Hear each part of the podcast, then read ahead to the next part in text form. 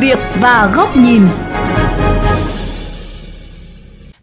Quý vị và các bạn thính giả thân mến, một vấn đề đang được dư luận hết sức quan tâm đối với dự thảo luật đất đai sửa đổi, dự kiến sẽ trình Quốc hội vào tháng 10 tới đây. Đó là đề xuất bỏ khung giá đất, thay vào đó bằng cơ chế, phương pháp xác định giá đất theo quy luật thị trường.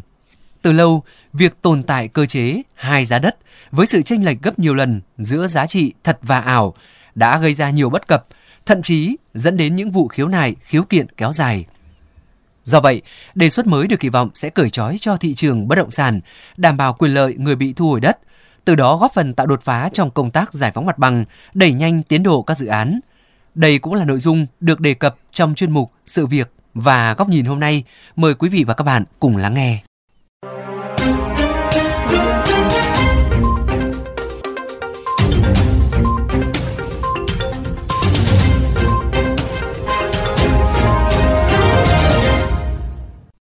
Nhà nằm trong diện bị thu hồi đất để thực hiện dự án xây dựng đường vành đai 1, đoạn Hoàng Cầu Voi Phục.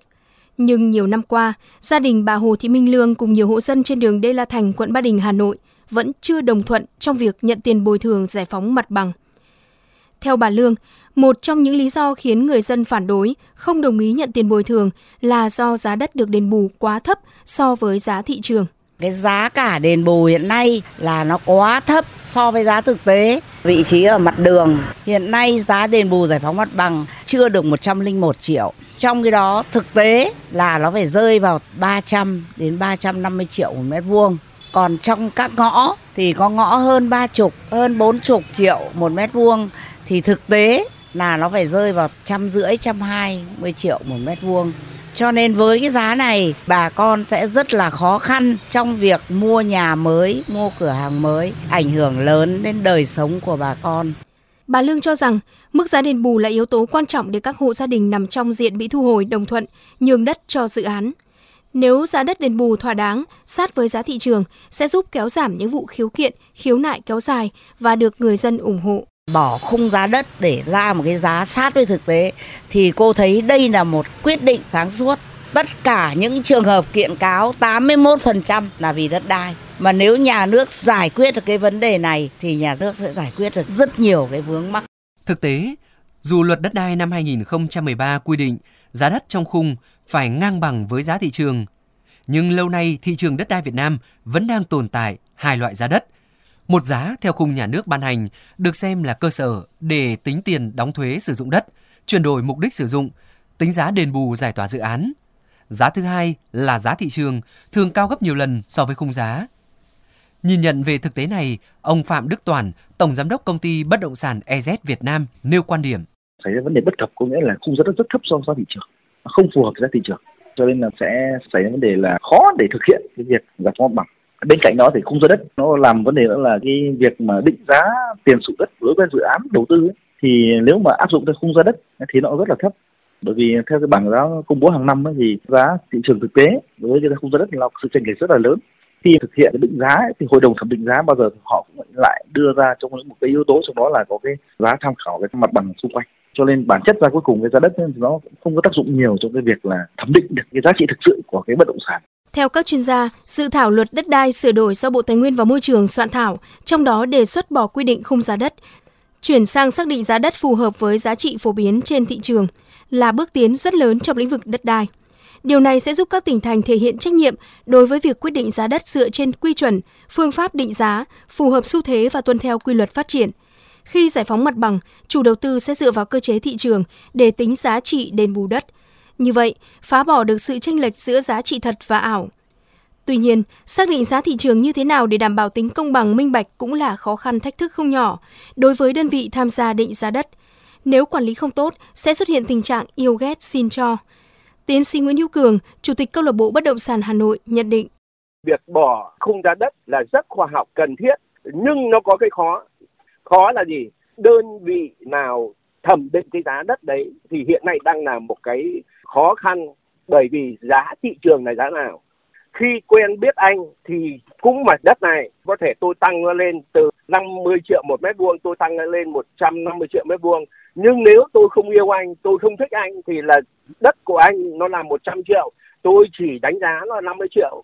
Vì thế bên cạnh việc bỏ khung giá đất, cũng cần phải xây dựng đơn vị nào cung cấp, chịu trách nhiệm, lấy cái cơ sở giá đất ở tại mỗi một cái địa phương để định giá, từ đấy quy định cái mức giá, đền bù giải phóng mặt bằng, cái mức giá cho thuê đất, mức giá giao đất, giá bán của bất động sản đều bắt đầu dựa trên cái giá đất đấy cả. Chia sẻ quan điểm trên, giáo sư Đặng Hùng Võ, nguyên Thứ trưởng Bộ Tài nguyên và Môi trường cho rằng việc bỏ khung giá đất là hoàn toàn hợp lý, giúp thị trường minh bạch, lành mạnh, không còn hiện tượng trục lợi trên đất đai. Nhưng luật cần làm rõ cũng như quy định cụ thể về giá thị trường và cả đơn vị thẩm định giá. Luật phải cụ thể hóa vấn đề này. Ví dụ như là phải quy định rõ thế nào là giá thị trường, làm thế nào để tính ra giá thị trường và ai là người chịu trách nhiệm nếu giá công bố ra không phù hợp với giá thị trường. Thì tôi cho rằng vấn đề luật pháp là phải giải quyết những vấn đề ý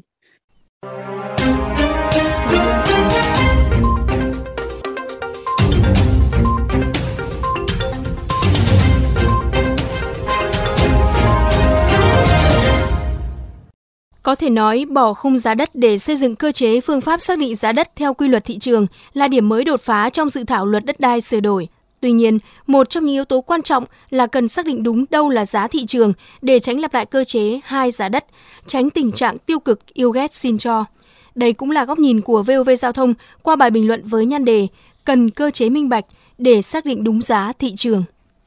Đất đai là nguồn tài nguyên quan trọng của đất nước, nhưng thực tế nhiều năm qua cho thấy nguồn lực này vẫn chưa phát huy hết tiềm năng để phục vụ phát triển kinh tế xã hội. Không những vậy, các tranh chấp, tố cáo vi phạm pháp luật về đất đai còn diễn biến phức tạp, với tỷ lệ đơn thư khiếu nại chiếm 60% tổng số đơn thư gửi đến các cơ quan nhà nước, trong khi số vụ án liên quan đến đất đai chiếm tới 70% số vụ án đưa ra xét xử hàng năm.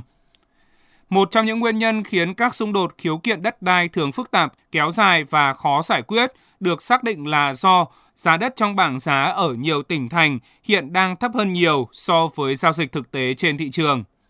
Đơn cử như tại Hà Nội, giá đất ở một con phố trung tâm nếu vị trí đắc địa có thể lên tới 2 tỷ đồng cho mỗi mét vuông, nhưng theo bảng giá đất áp dụng từ năm 2020-2024 thì quận Hoàn Kiếm là khu vực có giá đất cao nhất cũng chỉ gần 189 triệu đồng một mét vuông. Trong khi đó, tại thành phố Hồ Chí Minh, giá thị trường một mét vuông đất ở những tuyến đường như Đồng Khởi, Lê Lợi, Nguyễn Huệ có thể lên tới 1 tỷ đồng. Nhưng giá đất do Ủy ban Nhân dân thành phố ban hành trong nhiều năm vẫn dừng lại ở mức 162 triệu đồng một mét vuông, bằng khoảng 1 phần 6 so với giá thị trường. Thực tế này cho thấy đang có sự tranh lệch rất lớn giữa giá đất được định giá theo khung nhà nước ban hành và giá trị thật trên thị trường. Đây cũng là thực trạng chung ở nhiều địa phương. Rõ ràng, việc tồn tại cơ chế hai giá đất và khoảng tranh lệch giữa hai loại giá này càng lớn sẽ càng gây nhiều hệ lụy bất cập.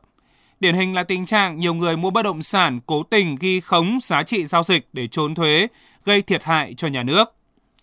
Ngoài ra, nghịch lý giá đền bù rẻ thấp hơn nhiều so với giá thị trường là nguyên nhân khiến người bị thu hồi đất luôn cảm thấy thiệt thòi, phản ứng. Bởi đôi khi chính họ phải mua giá cao hơn gấp nhiều lần mảnh đất mà mình bị thu hồi sau khi doanh nghiệp làm hạ tầng. Trong khi đó, cơ chế hai giá đất cũng làm thị trường bất động sản méo mó, công tác đền bù giải phóng mặt bằng các dự án bị ách tắc, công trình chậm đi vào hoạt động. Từ thực tế trên, việc bỏ khung giá đất ở thời điểm này là quyết định hoàn toàn hợp lý, sẽ giúp phá bỏ được sự tranh lệch giữa giá trị thật và giá trị ảo. Điều chỉnh chính sách định giá đất tiệm cận với giá thị trường còn góp phần đạt mục tiêu hài hòa lợi ích giữa các bên, đặc biệt khi nhà nước thu hồi, đấu giá đất, đấu thầu dự án liên quan đến đất đai. Tuy nhiên, giá đất giao dịch tự do trên thị trường vốn đa dạng và luôn biến động theo thời gian, nên việc xác định đúng giá trị thực là điều không hề đơn giản. Thách thức lớn nhất là phải thiết kế được cơ chế định giá đất khách quan, hiệu quả, khả thi. Nếu không có cách làm phù hợp để định giá đất sát thị trường thì sẽ khó thu hẹp khoảng cách giữa hai loại giá đất. Những hệ lụy như đã thấy trước đây không những không được giải quyết mà còn có thể xuất hiện thêm vấn đề mới phức tạp khi các địa phương công bố bảng giá đất hàng năm. Do đó để khoảng cách giữa giá đất nhà nước ban hành từng bước tiệm cận với giá thị trường, cần có các kênh thông tin tham khảo và sự quản lý của nhà nước, không để giá đất bị thả nổi dẫn tới tình trạng thổi giá, dìm giá, gây nhiễu loạn thị trường. Muốn vậy, một trong những yêu cầu quan trọng của dự thảo luật đất đai sửa đổi là xây dựng được cơ chế hữu hiệu, nâng cao chất lượng thẩm định giá đất, đảm bảo tính độc lập của hội đồng thẩm định, năng lực của tổ chức tư vấn xác định giá và cả đạo đức của các định giá viên. Bên cạnh đó, xác lập dữ liệu, cập nhật thông tin rõ ràng, minh bạch, đáng tin cậy về các hoạt động buôn bán, giao dịch đất đai. Trên cơ sở đó mới xác định được giá đất đúng. Và vấn đề quan trọng để đảm bảo giá đất công khai minh bạch vẫn là con người và cần có cơ chế kiểm soát con người.